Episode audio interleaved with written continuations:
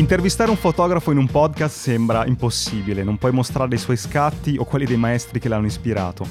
Se poi l'intervista è con uno dei più famosi in Italia, capite bene che la sfida si fa ancora più complicata. Nella sua carriera, tra le tante cose, ha fotografato in giro per il mondo le più famose top model per le riviste internazionali più importanti. Poi a un certo punto qualcosa dentro di lui si è inceppato. Aveva perso il senso più profondo del fare fotografia. Così, partendo da un viaggio a piedi da Imperia a Milano, senza soldi, mangiando e dormendo solo in cambio delle sue fotografie, ha deciso di cambiare totalmente direzione alla sua professione e di mettere in discussione la fotografia per come la conosciamo. Una storia incredibile e un personaggio incredibile che va sempre dritto al punto, senza giri di parole. Lo scoprirete. Io sono Edoardo Scognamiglio e io sono Federico Favot e siamo pronti ad hackerare la creatività di Settimio Benedusi. Noi vorremmo partire un po' dagli ultimi tempi, nel senso che... Che bel fondo che c'hai, eh? non, si può, non, non si vede ma io lo vedo, è un fondo di libri meraviglioso. Sì, no, ma è, è risaputo che è un botto di libri, Federico. Giuro che volevo comprare, da, è, è nella lista dei desideri di Amazon, è già da un anno fa da quando è cominciato il, il patatrack del lockdown, eh, che quindi sono ovviamente trionfate le, le, le interviste eccetera eccetera. E su Amazon vendono un, un finta, una finta libreria. Sì, è vero, e, è vero. Ed è nella mia lista di desideri da un anno. Adesso devo decidermi di comprarla. No, no, que- questi, questi sono veri. Poi da qui a dire che li ho letti è un altro discorso, ma insomma sono veri. Eh, no, vo- volevamo partire da, un po' da, dalla fine o quasi dalla fine, nel senso che eh, abbiamo visto, no? Abbiamo studiato la tua carriera, hai fatto delle cose pazzesche, mode, copertine, insomma una carriera incredibile. E poi ci è sembrato da fuori che... come se si, si fosse rotto qualcosina dentro di te, no? O comunque ci fosse qualcosa che in qualche modo ti ha a un certo punto illuminato e ti ha fatto rivedere un po' tutte le cose. E abbiamo forse individuato in questo viaggio incredibile che hai fatto da, da Imperia a Milano una di queste, chiamiamole, milestone di consapevolezza o comunque di ridiscussione della tua carriera. È così o ce lo siamo inventati? No, no, è esattamente così. Facciamo una cosa fondamentale che forse in questi tempi eh, non è così scontata che sia. Con la fotografia mi sono comprato la camicia che indosso, l'orologio che indosso, i pantaloni indosso e anche le pantofole della birra che sto che in questo momento ho. Eh, okay. E quello che mangerò oggi a pranzo l'ho comprato con i soldi che, che ho fatto facendo il fotografo. Mi sembra già un distinguo. Un buon punto, certo. Un buon punto, no? Sintomo Quindi, di successo, certo. E, e questo lo faccio da quando avevo dodici anni, con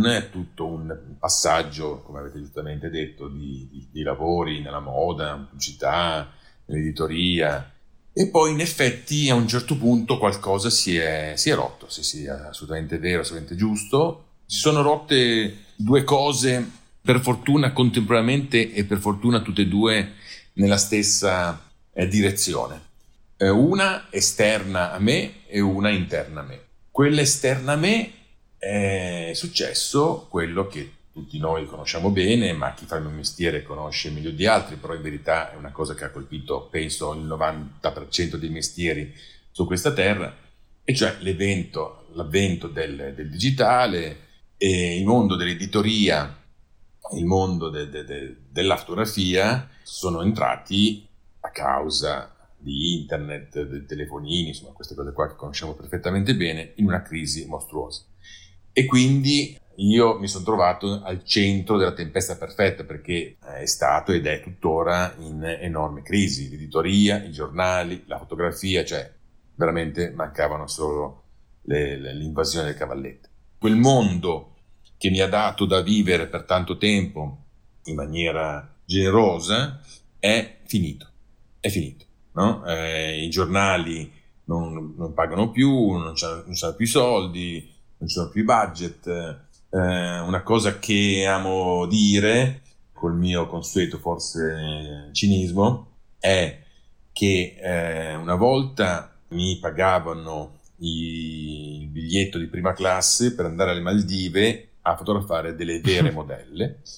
Eh, mm-hmm. Adesso eh, l'eventualità, perché non è manco una certezza, l'eventualità è che mi facciano andare dal mattino alla sera col pulmino eh, a Rosignano Solvay, che è un posto della Maldive italiana, no? Spiagge bianche, ok? Chimico. A fotografare una influencer eh, nana cicciona, che io però devo rendere che io però devo rendere ma c'è Photoshop, di Photoshop eh, eh, sì. Esatto, per Photoshop devo reiterare l'inganno rendendola alta, bella e magra, quindi questa roba qui non mi va. Insomma, avendo avuto la fortuna di vivere l'età dell'oro, certo, l'età della merda anche, no, ti potevi permettere di sì.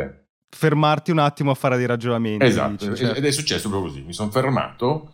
E poi, insomma, quello che è successo dentro di me è che quel tipo di approccio eh, che è mh, aspirazionale, cioè eh, si dà in mano una crema a una bellissima modella che la si rende ancora molto più bella con il trucco, con le luci, con certo. i capelli fatti bene e con un sacco di Photoshop, e eh, la si mette su un giornale e alle povere criste gli si dice: se userai questa crema diventerai così, no?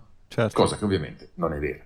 E anche io, insomma, forse mi devo vergognare, ma non mi vergogno, mi è successo di usare a Milano delle modelle che arrivavano da Los Angeles. Cavolo. E uno dice: ma come usi una modella che arriva da Los Angeles? Non ci sarà una modella bella, con tutte le cose giuste, più vicino? No, perché se l'approccio è piramidale, c'è sempre qualcosa che qualcuno che è meglio. Puntiamo al top, al top. Su tutto, top fotografo, top esatto. setting, make up, modella, eccetera. Esatto. Certo. E quindi questo, anche questo approccio così piramidale, aspirazionale, eccetera, eccetera, anche quello mi ha un po' stufato, devo dire. Eh, così come mi ha stufato tutta la cerimonia della fotografia di moda, arriva la modella, la truccano, la pettano, la vestano, cioè tutta una, una cerimonia... Che, che è un po' sempre la stessa, che è ovviamente assolutamente finta e va, ed è condiviso e meraviglioso che sia finta, però a un certo punto quella finzione lì mi ha stufato. E, e se qualcuno nella tua situazione dice: ma sai che c'è, mi è andata bene, smetto di lavorare o faccio tutt'altro, tu comunque sei rimasto nel, nel tuo campo, che, che è la tua vita, non facendo dei ragionamenti o scrivendo un libro, ma rimboccandoti le maniche e facendo una piccola impresa, che questo viaggio a piedi da Imperia a Milano, che senso aveva quel, certo. quella fatica, quel sporcarsi le mani che hai deciso di fare per mettere in discussione la, la fotografia? Ho voluto fare una prova, sì, ho voluto fare una... Avevo letto da qualche parte, insomma, a me piace molto leggere, leggo, Eh, abbastanza, e avevo letto eh, che qualcuno, quando chiese a Hemingway quale fosse la eh, ricetta per scrivere un buon romanzo, mm. eh, Hemingway rispose: molto facile, basta mettersi alla macchina da scrivere e sanguinare. Questa era la ricetta esatto. di Hemingway, che tro- trovo tuttora molto valida, perché vuol dire tante cose, vuol dire rischiare, vuol dire mettersi del proprio, vuol dire, insomma, trovo una ricetta molto interessante. E quindi, eh, spronato dal buon vecchio eh, Ernst, per provare eh, in primis a me stesso che la fotografia, mezzo attraverso il quale, ribadisco, avevo vissuto bene eh, in tutta la mia vita, eh, poteva eh, essere uno strumento per vivere, mm-hmm. così come ho fatto per tutta la vita, certo. e non semplicemente per avere quelle robe lì un po' inutili sì. che sono i like sui vari social. Certo. E quindi ho detto: vediamo se è vero, vediamo se con la fotografia si può veramente eh, soddisfare i propri bisogni, bisogni. primari, certo. mangiare, bere e dormire, proprio quelli basic, e così, senza nessuna preparazione, senza nessun allenamento, che peraltro non ho, non avevo, e quindi così ho deciso di partire a piedi sì. da Imperia, che è la città dove sono nato, e eh, riconquistarmi Milano. Sono duecentosettantasei chilometri che ci ho messo dodici giorni a fare, ma soprattutto eh, farlo senza soldi in tasca, senza neanche un, un euro in tasca, ed era veramente così, eh, cercando di contraccambiare la mia sopravvivenza, quella base, bere, mangiare e dormire, in cambio di delle fotografie che avrei fatto cammin facendo. Cioè tu entravi nel ristorante, dall'hotel, dicendo: salve, vi faccio una foto, in cambio mi date da dormire e da mangiare? Esatto, molto così. Molto. E la reazione qual era? di solito? Ma ehm, ovviamente ho ricevuto anche tanti no, anche perché eh, io orgogliosamente e presuntuosamente consapevole del valore della mia fotografia, io non volevo mh, dormire su una panchina bevendo acqua e mangiando pane al fermo, certo. Ma io man- volevo mangiare nei grandi ristoranti, bevendo grandi vini, in grandi alberghi, e così è stato. Così ho, ovviamente insomma, il mio standard era alto, eh, quindi ovviamente ho ricevuto tantissimi no, però sai, una delle caratteristiche, de- una delle varie caratteristiche delle ricette eh, più importanti per fare della buona fotografia e forse anche ad esempio della buona letteratura, come del buon cinema eccetera eccetera, della buona creatività diciamo così, è rischiare, mettersi, mm. mettersi in gioco, certo. No, quello certo. È fondamentale, no? Se uno non rischia eh, non succede niente, no? Quindi io ho rischiato, rischiavo tutti i giorni, ogni giorno ripartivo senza sapere se la sera avrei mangiato, dormito, bevuto. Eh, però semplicemente mettendo a disposizione quello che so fare, entravo nei posti e dicevo buongiorno, se lei mi dà da dormire questa notte io le faccio la fotografia più bella che lei abbia mai avuto di quello che vuole lei, suo figlio, suo, insomma, quello che vuole. E scatta- scattavi solo con lo smartphone? Avevi una macchina? Come... Allora, questo è interessante. Allora, avevo al collo una, una, una Leica, quelle piccoline, insomma, non quelle troppo grosse, che però la usavo solamente per, per forma, perché poi, eh, lo dico, io nego, scusami Leica, ma la maggior parte delle foto le facevo col, con lo smartphone, anche perché poi appunto possibilità di condividerle. Cioè ti, ti davano lo status? Però appunto di... avere la macchina al collo mi dava uno status. Ok. Esatto. Cioè, buongiorno, sono Settimio, sono un fotografo, cioè guarda, oh, la prova. Com- com- ok, non potrei essere l'altro. Esatto. Ok, esatto. Figo. Ah, anche perché, insomma, come dire, no, il... e tuttora in quello che faccio adesso nell'operazione di ritratti, una delle componenti fondamentali è l'apparenza, cioè come uno si presenta, come uno è vestito, così come ness- se uno andasse da un dentista, il dentista si presenta vestito da meccanico, non penso che si farebbe cavare i denti. La, la, la, la forma ha importanza come la sostanza. È tirato fuori un, un punto insomma, molto interessante del fatto che beh, noi le, non possiamo mostrarle, però le, le, le foto le abbiamo viste di quel lavoro, ma anche di tanti altri, e sono oggettivamente belle, che, che non, vo- non, vo- cioè, non deve sembrare un uh, sminuire, no? E dice, bah, solamente belle, è, è la parte complessa, no, di questo lavoro. Però hai detto che ce, ce l'hai fatta usando una macchina professionale, ma anche lo smartphone, no? Come si fa? Perché se non è la tecnica ad essere decisiva nel fare un bel ritratto, che cosa c'è dietro? Allora Edoardo, intanto perdonami, ma lo sbaglio è proprio una premessa, nel senso okay. che, al contrario di quanto pensano tutti, la qualità di una fotografia non è quella di essere bella. Eh, la fotografia è un linguaggio. La, la parentela che ha più prossima la fotografia è con la, non è con il teatro, non è con il cinema, mm. è con la letteratura, mm-hmm. è, con, è, è, è con la scrittura. La fotografia è un linguaggio, la fotografia è uno strumento per raccontare delle cose. Il linguaggio non ha come fine quello di fare una bella frase. Se uno, se uno dicesse, certo. sai, ho, ho letto una tua frase, se tu fai lo scrittore, sì, guarda, ho letto una tua frase, ma proprio bella sta frase. Dice, ma che cazzo, no? Cosa vuol dire, no? Bukowski scriveva insulti, eh, tutto senza certo. eh, e poi anche senza maiuscole, certo. cioè, no? In maniera torrenziale, e chi se ne frega, nel senso, eh, cioè, non è la qualità di un testo, non è quello di essere bello. Ovviamente se è bello raggiunge meglio il, il proprio scopo, e la bellezza, esattamente così come nella fotografia, eh, deve essere una conseguenza. Cioè la, la bellezza è lo strumento, nonché la conseguenza, di una, un pensiero eh, che deve partire da A e arrivare a B.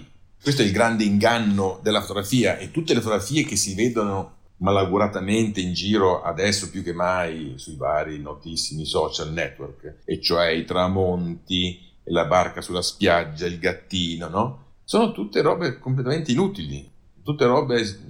senza arte né parte, che non sono fotografia. Una bella oggetto, una bella cosa, non è una bella fotografia. Mm-hmm. Cioè un bellissimo tramonto, tutti lo confondono con una bellissima fotografia di un tramonto. No, un bellissimo tramonto è un bellissimo tramonto.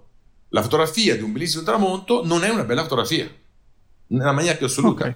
E infatti è vero anche il contrario, di gran, importantissime fotografie che hanno fotografato delle cose orrende, sì, ma che sono delle grandissime fotografie. Adesso, senza arrivare alle fotografie di guerra. E, a me era venuto in mente tragedie, quello, infatti, Capa, lo sbarco in Normandia, Capa, cioè, no? Dia, no? Il, cioè, sfocate, qualsiasi... ma con un... certo, no? Cioè, il... non, non è quello. Le, le, le, la bellezza eh, dell'oggetto fotografato non è mai, mai la bellezza di una fotografia. La fotografia è un'altra, la buona fotografia. Infatti, insomma, un classico tra i fotografi è distinguere tra le fotografie belle e le fotografie buone, mm. no? Eh, ma vi faccio un esempio concreto, molto semplice, forse un po' stupido, però forse rende bene l'idea. Mettiamo caso che eh, a me eh, io faccia una, un incidente con la macchina, con la mia automobile. Ok. okay. Mm-hmm. Faccio un incidente con la mia automobile e eh, debbo fare una fotografia al, alla, alla botta che ho preso sulla mia automobile, affinché possa non solo avere un risarcimento dell'assicurazione, ma il risarcimento maggiore possibile. Ok. okay. Do Do la mia automobile a due fotografi. Un fotografo prende la mia automobile e con un elicottero la porta alle Maldive, la mette sulla spiaggia delle Maldive. Prende anche due top model, no? che alle quali dà delle grandi bandiere rosse, no? Sì. In movimento, no? E fotografa tutto questo con una macchina pazzesca, una macchina fotografica pazzesca da ottocento milioni di pixel, con un teleobiettivo da mille millimetri, con dietro un tramonto maldiviano, alle, eh, convincendo anche un addestratore di delfini a far saltare dei delfini dietro l'automobile. Questo è il fotografo A. Il fotografo B lascia la, la macchina lì dove è, sotto casa mia, e col proprio telefonino, eh, facendo magari una luce un po' radente, che così si vede meglio la, la botta, la no? Diciamo. La botta, marcatura, no? Va lì e fotografa la botta. Allora, voi quale delle due fotografie preferireste certo. eh, avere in la mano? Seconda. E il primo, vi di- e il primo vi dice: ma è una bellissima fotografia, ma ci sono le modelle, ma sono andato alle Maldive, che me frega a me. La fotografia è un linguaggio, e in questo caso deve servire affinché io dica al mio assicuratore: ho avuto una botta pazzesca nella mia macchina, mi devi dare almeno diecimila euro. Questa è la traduzione di quella fotografia. Perché l'altra fotografia di Maldive, no? È solamente uno stupido narcisismo del fotografo che lascia il tempo che trova. Ma a questo proposito, quindi, tornando un attimo sui ritratti, no, che ci interessano molto, cioè se io entrassi nel tuo studio, no, tu non, hai, non sai niente di me, ok? E tu hai bisogno di tirar fuori una buona foto che sia anche un racconto. Quali sono le cose che fai quando una persona entra nel tuo studio? Quello che deve succedere, quello che deve succedere e che succede è molto più a monte di quando la persona entra nel mio studio. E quindi mi faccio la domanda e mi do la risposta. E quindi cosa c'è prima? C'è un pensiero preciso come una centrale termonucleare. E qual è questo pensiero? Continua a farmi domande e risposte al sbaglio. E qual è questo pensiero? Allora, sono vari, sono tanti. Posso abbozzarne uno per vedere, perché devo un po' rifarmi vai. rispetto alla domanda di prima. Che no, figurati, vai. Secondo me, allora, un primo pensiero che fai è dove scatti le foto, mm-hmm. perché um, ho letto che una volta, o forse hai iniziato a farle in prossimità dei mercati. Al mercato. Mercati comunali, per cui scegliere già il luogo è già una, un pensiero forse? Eh, sì, più o meno, ma Quasi. non tanto, okay. perché quella è la conseguenza di un pensiero. E in effetti, però, hai detto giusto, la, la prima esperienza, il primo eh, esperimento di questa operazione che faccio dei ritratti adesso, non a caso, ovviamente, perché non c'è nulla che io faccio a caso, l'ho realizzato all'interno di un mercato. Perché l'ho realizzato all'interno di un mercato? Come abbiamo detto, io per tanto tempo ho fatto fotografie a delle persone che erano dei modelli aspirazionali, che erano delle, dei paradigmi, no? Eh, la, la celebrities, la top model. Questo eh, meccanismo, come abbiamo detto prima, mi ha stufato, e quindi come primo approccio ho pensato, ho voluto di fare esattamente il contrario, completamente il contrario. Cioè, invece di andare alle Maldive con la top model, cioè tanto quanto prima ero esclusivo, ehm, elitario, e in qualche maniera antidemocratico, io voglio andare all'opposto, no? Voglio andare in un posto inclusivo, democratico e tutto meno che elitario. Ho detto, dov'è che posso andare? Vado in un mercato. E quindi, rischiando, perché è successa così come la dico, nel senso in maniera molto, eh, molto, molto semplice, molto diretta, e molto pura e molto vera. Semplicemente ho fatto domanda, ho fatto una trafila burocratica anche non da ridere, sì, certo. Ho fatto la Camera di Commercio, ho fatto il permesso occupazione di, solo eh, ambulante, no ma prima ancora ambulante, il, ambulante certo, e ho messo lì la mia tenda circense, eh, perché insomma lo spirito è quello lì, eh, di ritratti, e quando sono arrivato lì quelli miei colleghi, perché appunto ovviamente nei mercati subito diventi amico, no? Con gli altri, chi sei, e io quando gli ho detto che c'erano i ritratti, gli avessi detto che, che vendevo bombe a mano, sarebbero stati ritratti, ma in che senso ritratti? E, e, e mi hanno detto, ma non verrà nessuno. E anch'io dicevo, non verrà nessuno, no? Perché? E invece c'è stata la fila di gente. Certo. E nonostante io abbia a Milano un bellissimo studio, fighissimo, fantastico, meraviglioso, ma io ho sempre organizzato per andare a fare questi ritratti in luoghi su strada, mm-hmm, certo. Perché entrare nel mio studio a Milano è già una, una, una cosa... elitaria, entri già nel tempio sacro, no? No, io faccio una cosa come un negozio. Questo era, diciamo, uno degli elementi di ragionamento che dici accade tutto prima dello scatto. E, certo. E, e la, le alt- Il, l'altro vero grande mm, elemento è questo qua. Eh, sappiamo tutti molto bene che il eh, ritratto per centinaia di anni è stato lo strumento attraverso il quale eh, le élite religiose, politiche, finanziarie, attraverso la pittura hanno eh, certificato non solo la propria esistenza, ma la propria identità. Questa certificazione di identità, se ci pensate, noi la eh, inconsapevolmente la viviamo quotidianamente, perché tutti noi in tasca abbiamo dentro a un portafoglio un oggettino che non a caso che si chiama carta d'identità, e su quel documento c'è una fotografia, e quella fotografia è più importante di noi, cioè se ci ferma la polizia siamo noi che dobbiamo assomigliare a quella certo, fotografia, è vero, è non vero. il contrario non il contrario quindi per tanti anni la pittura ha regalato Insomma, regalato per modo di dire, insomma, comunque ha dato il privilegio a pochi di avere questo, questo processo. Quando è nata la fotografia, il, il primo utilizzo per il quale è stata fatta, utilizzata la fotografia, subito, fin da subito, pur con difficoltà tecniche enormi, perché lunghissimi tempi di disposizione, c'erano dei marchingegni un po' sadici dove uno doveva appoggiare la testa per stare fermo. Eh, se ci pensate le prime fotografie erano tutti seri perché nessuno poteva ridere per due minuti, cioè. e, e nella maggior parte dei casi sono tutti seduti perché nessuno può stare fermo per tutto quel tempo, insomma. Comunque il mondo ha capito subito che la fotografia era il processo più facile, più accessibile per avere un, un'identità attraverso un'immagine iconografica. E, ed è una cosa importante perché così come i marchesi del millecinquecento, i duchi del millesettecento, eh, così anche noi, poveracci, possiamo usufruire di quel privilegio. Quindi questo mio processo dei ritratti è un, una volontà di fare in maniera tale che le persone si riapproprino di quel privilegio. Mm. Quando le persone vengono da me e io gli faccio la fotografia, io a quelle persone non gli faccio fare niente.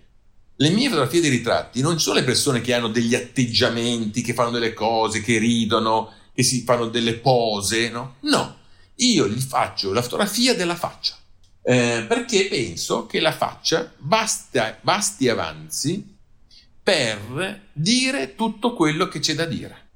D'altronde, quando noi ci siamo... Uh, innamorati della persona della quale siamo innamorati, quando noi siamo diventati amici della, de, de, della persona di cui siamo diventati amici, è bastato semplicemente guardare la, la sua faccia, e questo ci ha già incuriosito. La donna della quale ci siamo innamorati eh, non ha dovuto fare le pose da modella sexy, non è che ha dovuto, non è che ci ha guardato in un bar eh, strizzandosi i capezzoli, facendo così con la bocca. No, no, era lì normale, noi l'abbiamo vista e ci siamo innamorati. Però scusa, ti, perché... devo, fer- ti devo fermare un attimo, perché in senso buono lo dico, la fai facile. E qui faccio un riferimento che non so se è giusto o sbagliato, Humans of New York, non so se è un lavoro che reputi certo, certo. bello. Certo, sì. Cioè, quando guardo quelle tue foto... Non bello, Edo, buono. Buono, esatto. esatto. Cioè, non ho imparato, non ho imparato niente. Non ho imparato niente. Mi rimanda Settimio oggi. E, no, però hanno una caratteristica, io quando guardo i tu- quei, quegli scatti, non so se negli occhi qualcosa, mi si apre, mi si accende qualcosa per cui è come se... mi si apre un po' un mondo in cui inizio a immaginarmi eh, chi è questa persona, che storia ha. Quando faccio un, una foto io, come dici tu, semplice, senza pose, a una persona, non per forza riesco a ottenere quella luce. È una cavolata o...? No, adesso non te lo dico più che è una cavolata, sennò... no, no, no, ma sì, ma no, no, no, no, no, diglielo pure. Allora, allora, allora, sono due cose, sono due cose. Ovviamente, adesso non lo posso negare, c'è del mestiere, ovviamente. Vuol dire, le fotografie le so fare così come un cuoco sa sbattere un certo. uovo per fare una frittata meglio di me. Okay.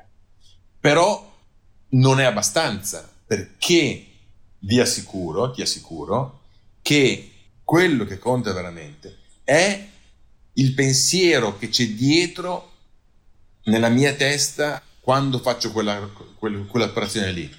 Anche perché è molto probabile, è molto probabile che anche quelli che vengono lì capiscano qual è il pensiero e la progettualità che c'è dietro a quello che sto facendo. Se è vero come è vero che prima facevo una fotografia eh, dove c'era sempre una più bella, c'era sempre uno più famoso, eccetera, eccetera, adesso eh, il concetto fondamentale che c'è alla base di tutto ciò è che penso che sia terribilmente sbagliato cercare di essere qualcosa di diverso che si è, anche perché quel voler essere qualcosa di meglio che si è eh, è un meccanismo infernale che riguarda non solo i, i poveracci e, e la commessa dell'Esselunga che vorrebbe essere la top model, perché avendo io lavorato con le top model e con le celebrities, loro per primo, per prime sono quelle che non sono soddisfatti di loro stesse. Il naso non è abbastanza dritto, il sedere non è abbastanza sodo, e quando hai il naso dritto e il sedere sodo, lo vuoi ancora più dritto, ancora certo. più sodo. E quando hai il seno più bello del mondo, un minuto dopo non è il seno più bello del mondo e te lo rifai. Quindi sì, questo sì. meccanismo di essere sempre qualcos'altro, qualchedun altro, io quel meccanismo eh, combatto dicendo in maniera forte e chiara: Tu, tu sei il meglio che c'è. Questo è il concetto che c'è dietro. E io glielo faccio, glielo dico nella maniera, quella maniera più importante che c'è, e cioè attraverso la fotografia. Io in questo momento sto fotografando te, eh, Federico Favot, e per niente al mondo vorrei essere alle Maldive per fare Belen Rodriguez, perché io voglio fotografare te, che sei unico.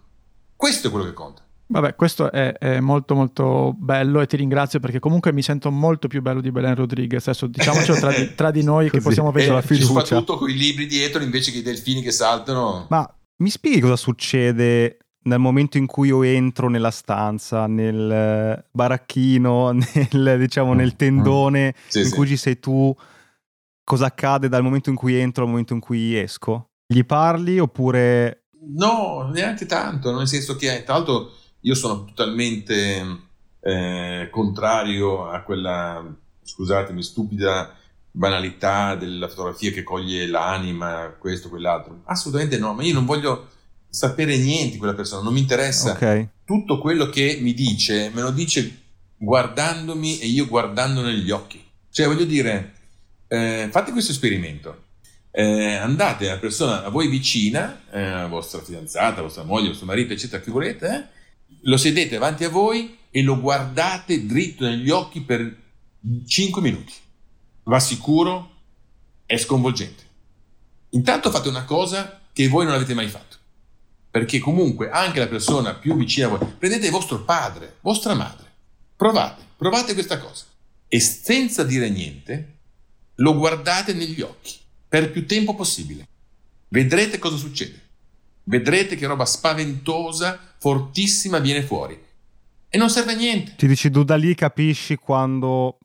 Lì c'è la foto, succedono diciamo. Delle cose. Succedono mm-hmm, delle cose. Certo. Succedono delle cose. Io, ehm, qui lo dico, lo nego e non ho nessuna controprova, ma io scommetto che voi o chi ci sta ascoltando, se fate questa prova, io dico che nel cinquanta per cento dei casi succede che a un certo punto vi mettete a piangere. Mm. Se riuscite a convincere una persona sconosciuta per strada, farla sedere su una sedia, su un tavolo e dire: adesso ci guardiamo per cinque minuti, vedrete cosa viene fuori.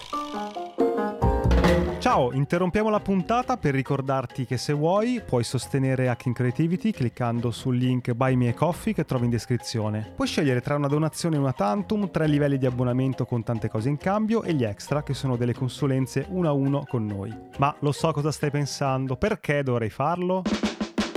Uno, perché questo podcast vuole crescere sempre di più ma a vari costi, quindi per tenere accesa la macchina e fare ancora più puntate abbiamo bisogno del tuo supporto. Due, se ti abboni hai qualcosa in cambio, dal canale Telegram riservato dove trovi nuovi link, backstage e un contatto diretto con noi, fino a partecipare a una registrazione dal vivo via Zoom di una nostra puntata di link e ricevere in anteprima i format su cui stiamo lavorando. Tre, se anche una volta soltanto ascoltando il nostro podcast ti è venuta in mente un'idea, hai trovato una dritta che ti ha svoltato un lavoro, beh è un buon motivo per far continuare questo progetto perché prima o poi ti darà ancora qualcosa di utile. Insomma, clicca al link in descrizione, trovi tutte le combinazioni che abbiamo pensato per supportarci e intanto grazie. Torniamo alla puntata. Abbiamo letto, no, una tua intervista dove dispensavi cinque consigli, no, per fare non una bella fotografia, Edoardo, ma una buona fotografia. Questo ce l'ho. E li abbiamo, di fatto li abbiamo già ripercorsi quasi tutti, no? Perché tu dici vivi e poi scatta e ce l'hai raccontato, no? Addirittura con, certo, questo viaggio ad Imperia. Poi dici pensa e poi scatta, quindi ci deve essere un progetto, ce l'hai appena raccontato. Se non rischi, non scattare, ce l'hai raccontato. C'è questo quarto consiglio però, e su questo noi che appunto come te paghiamo le bollette con la creatività, no? Ce l'hai detto all'inizio, no? Questa camicia l'hai pagata con le tue fotografie. Tu dici committenza e libertà ed è un concetto ah, molto sì. bello e molto, molto, no, atipico tra virgolette, perché il creativo vorrebbe essere libero e tu dici avere un committente è ciò che rende il fotografo libero, avere paletti rende più creativi. Ce lo vuoi sì. spiegare un po' meglio? Sì, che in effetti è un punto fondamentale sul quale mettere attenzione, perché in effetti nello stereotipo, uh, ma io penso dello stereotipo eh, così del dilettante un po' lo sbaraglio, il creativo, uno che si sveglia e dice mi sono svegliato e adesso faccio quello che mi pare. No, a parte che non è mai stato così nella storia dell'arte, nel senso che da che mondo è mondo, tutti quelli che dipingevano, scolpivano, eh, scrivevano, no? Lo facevano Mecenate. grazie a dei mecenati, no? Quindi, voglio dire, eh, non penso che noi adesso diciamo che, che la Cappella Sistina sia così così perché Papa Pio eh, ha pagato Michelangelo affinché la facesse. Quindi da un lato è sempre stato così ed è giusto così, eh, perché io dico che il committente ti rende veramente liberi. Faccio in questo caso questo paragone così farlocco e azzardato, ma forse può essere utile. Se qua sotto eh, ci fosse la moto da corsa di Valentino Rossi e ci fosse qua Valentino Rossi e noi dessimo le chiavi della sua moto da corsa Valentino Rossi, dicessimo Valentino, lì c'è la moto, fai un giro, no? Quando sei stufato torna indietro. Caso A. Caso B, Valentino Rossi è con la sua moto da corsa sul, eh, sul Mugello, che deve fare esattamente quel giro lì, preciso, proprio quello, e deve farlo a un decimo secondo meno di quegli altri per vincere la gara. Allora, in quali dei due casi Valentino Rossi mette tutta la propria creatività, talento, intelligenza, fantasia? Mm. Dove vuole essere Valentino Rossi? Sul Mugello, mica fare un giro così per le colline liguri. Lui vuole essere lì. E quando a me dicono ma non, non avresti voglia ogni tanto di fare le cose tue, è come dire a Valentino Rossi ma scusa, ma te mentre corri al Mugello ma non ti avrebbe voglia di uscire e fare un giro così per Rimini, i, i, pe, pennare a Rimini? No, non, non gli, non, proprio no. Il fotografo professionista è un professionista ed è, e funziona bene quando, se è vero come è vero che la fotografia è comunicazione, quando funziona come tale, come comunicazione, quando ti danno un incarico di risolvere un problema e attraverso il problema risolvi quel problema. Tutto qua. Quindi avere dei paletti, avere dei, dei, delle, dei limiti è la, la migliore e forse unica maniera di sentirsi veramente liberi. Su questo ne sono totalmente convinto. Tu hai lanciato da poco su competenze punto it il tuo corso, no? E il videocorso, sì, per appunto. E però noi chiediamo sempre ai nostri ospiti, no? I nostri ascoltatori, venti, ventidue, diciotto, venticinque, non lo so, che adesso ti hanno sentito, dici? E dicono, sì sì anni scusatemi, e ti dicono, eh, no, ci, ok, voglio fare il fotografo. A, lo consiglieresti? E B, quali sono le cose che nel duemilaventuno, perché chiaramente è diverso quando, da quando hai iniziato tu, gli diresti, gli consiglieresti di fare per intraprendere una carriera come la tua? Certo, questo corso che poi non è un corso, si chiama corso ma non è un corso, nel senso che Marco Montemagno mi ha chiesto di far parte di questa, di questa sua iniziativa che si chiama Competenze, si trova su competenze punto it, che in generale trovo che abbia avuto un'idea meravigliosa, cioè in questo mondo di incompetenti e dove soprattutto Eh, degli, un sacco di incompetenti dicono come fare bene delle cose che però in vita, in vita loro non hanno mai fatto, eh, certo. È il trionfo, no? Di quelli che ti insegnano. Io ne conosco tantissimi che insegnano fotografia senza aver mai pubblicato una fotografia su una parte. Avere dei competenti che ti dicono non come risolvere la questione, perché in un'ora è, imposs- è impossibile risolvere la questione, ma ti dicono quali sono gli strumenti giusti per andare avanti. Quindi io ho, ho detto dieci punti, eh, molto teorici, eh, non ho mai nominato la parola tecnica, diaframma, queste cose qua che sono completamente influenti, certo, non inutili, ma non hanno nulla a che fare con la buona fotografia. Quindi lì c'è, c'è, c'è un po' tutto, c'è il condensato di tutto quello che serve. Eh, per rispondere a te in maniera più precisa, fare il fotografo adesso ovviamente è estremamente complesso, molto complesso, non ci sono più giornali, non ci sono, insomma, le, le, le, le possibilità di pubblicazione, di, di, di, di, di fare, di sopravvivere alla fotografia sono molto ridotte rispetto a una volta. Però, d'altro canto, non c'è dubbio alcuno che la fotografia sia il linguaggio della contemporaneità. Tutti in tasca abbiamo una macchina fotografica, tutti fanno le fotografie e quindi suppongo che per chi faccia il fotografo, essere in un momento storico in cui la fotografia è, sia nel proprio massimo splendore, certo, insomma, sia positivo. Eh, sicuramente bisogna fare il fotografo in maniera diversa rispetto a come è stato fatto prima, quindi non lo so se consiglierei a un giovane di fare il fotografo, è sicuramente molto molto complesso. Uno, io penso, deve fare quello che veramente sente di voler fare. Eh, io consiglio a tutti, ecco, vi do questo consiglio, eh, non dico niente in quello che troverete perché lo direi peggio di lui, ma io penso che la sintesi migliore di tutto sia un minuto eh, che ehm, David Bowie dice in un video che trovate normalmente su YouTube, eh, mettendo eh, Never Play to the Gallery, Never Play to the Gallery, David Bowie. C'è anche tradotto in italiano, il testo è molto semplice, parla un minuto il Duca Bianco e spiega tutto quello che c'è da sapere per fare buona letteratura, buona musica e anche buona fotografia. Grazie mille, è stata una chiacchierata pazzesca, grazie. Bene, grazie a voi, grazie Federico, grazie Edoardo. Adesso io e Fede ci guarderemo su Zoom cinque minuti. Funziona anche su Zoom in teoria, quindi vediamo cosa succede. Never play to the gallery, I think. But you never learn that until much later on, I think. But never work for other people in what you do. Always... Always remember that the reason that you initially started working was that there was something inside yourself that you f- felt that if you could manifest it in some way, you would understand more about yourself and how you coexist with the rest of society. And I, I think it's terribly dangerous for an artist to fulfill other people's expectations. I think they produce, they generally produce their worst work when they do that. And if the other thing I would say is that if you feel safe in the area that you're working in, you're not working in the right area. Always go a little further into the water than you feel you're capable of being in. Go a little bit out of your depth.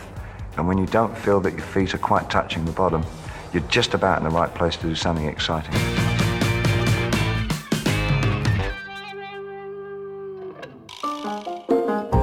La puntata è finita e adesso cosa puoi fare? Beh, due cose. Uno, iscriverti ai nostri appunti. Trovi il link in descrizione per ricevere la nostra newsletter con tutti i link di cui abbiamo parlato, belli ordinati, così puoi leggerli in tranquillità e approfondirli. E due, puoi fare un giro sul nostro canale di Buy Me a Coffee. Se vuoi sostenere il nostro podcast trovi tante modalità, dall'abbonamento alla donazione one shot, agli extra. Quindi clicca il link, valuta se c'è qualcosa che ti interessa e intanto grazie per il tuo supporto.